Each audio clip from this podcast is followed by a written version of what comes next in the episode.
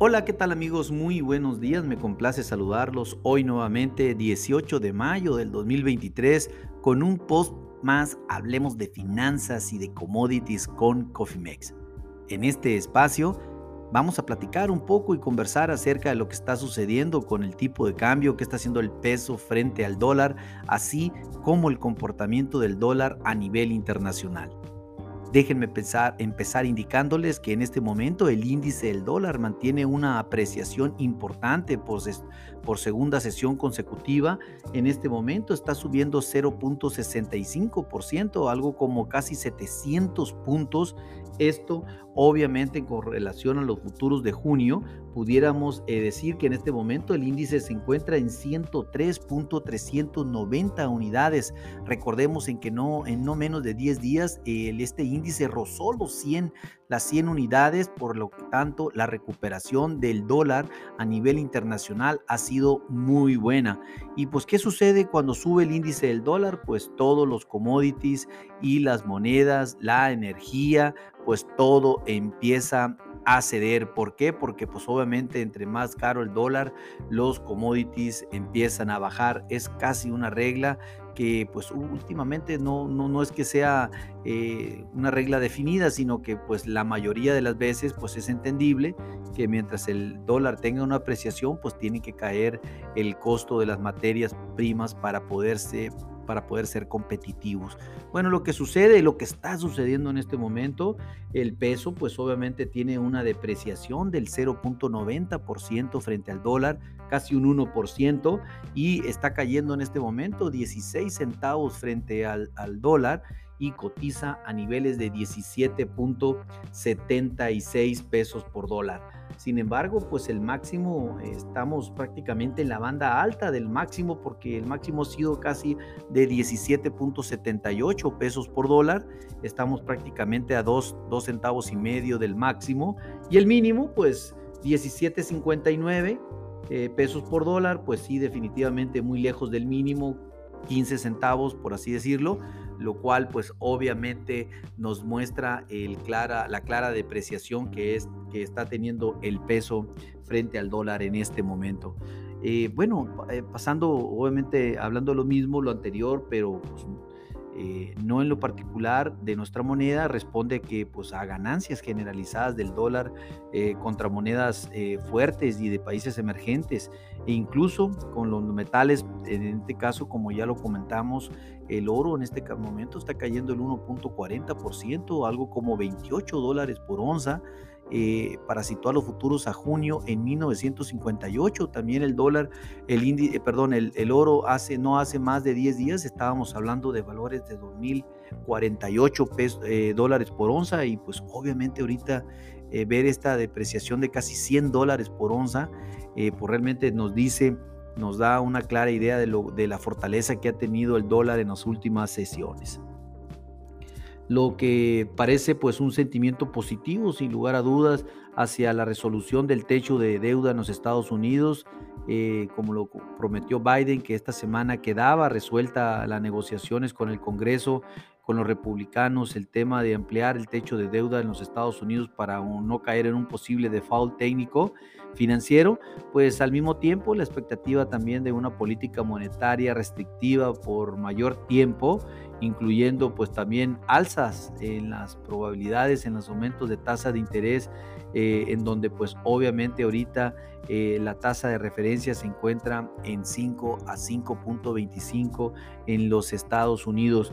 Pues realmente todo este contexto tiene una connotación eh, diferente de lo que hablábamos el día de ayer.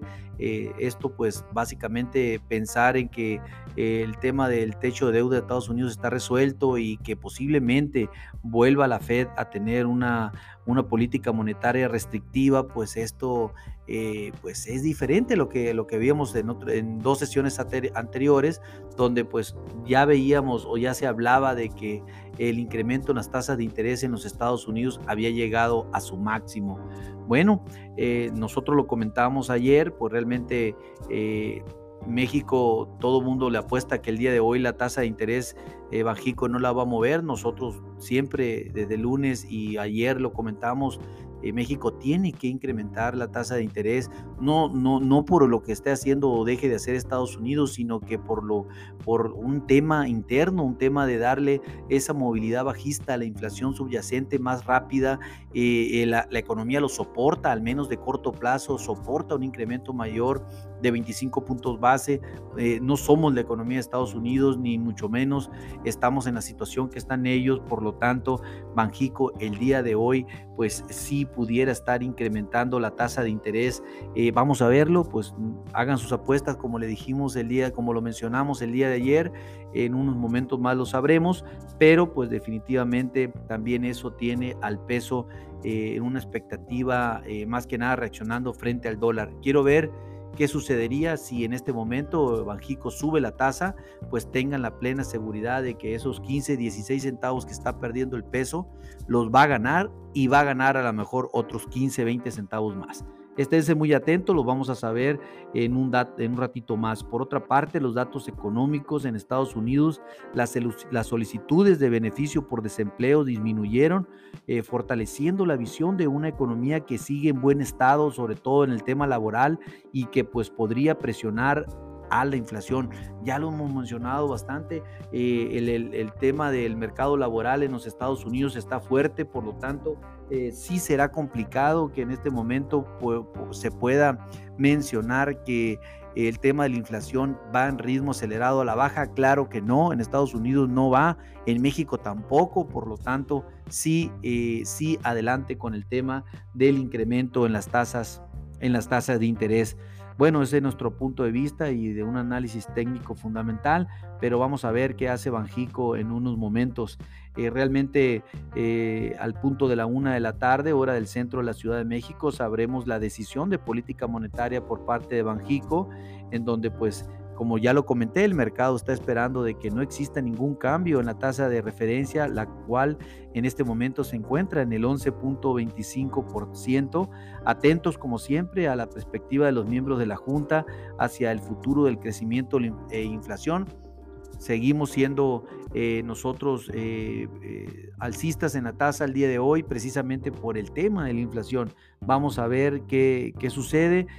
por, por, lo, por el momento, hablando técnicamente, el peso pues llegó llegó a la parte, eh, casi en la parte superior de la resistencia que teníamos de 17.82 pesos por dólar. En este momento se encuentra en 17.76, o sea, estamos a prácticamente 6 centavos de eh, la primera resistencia.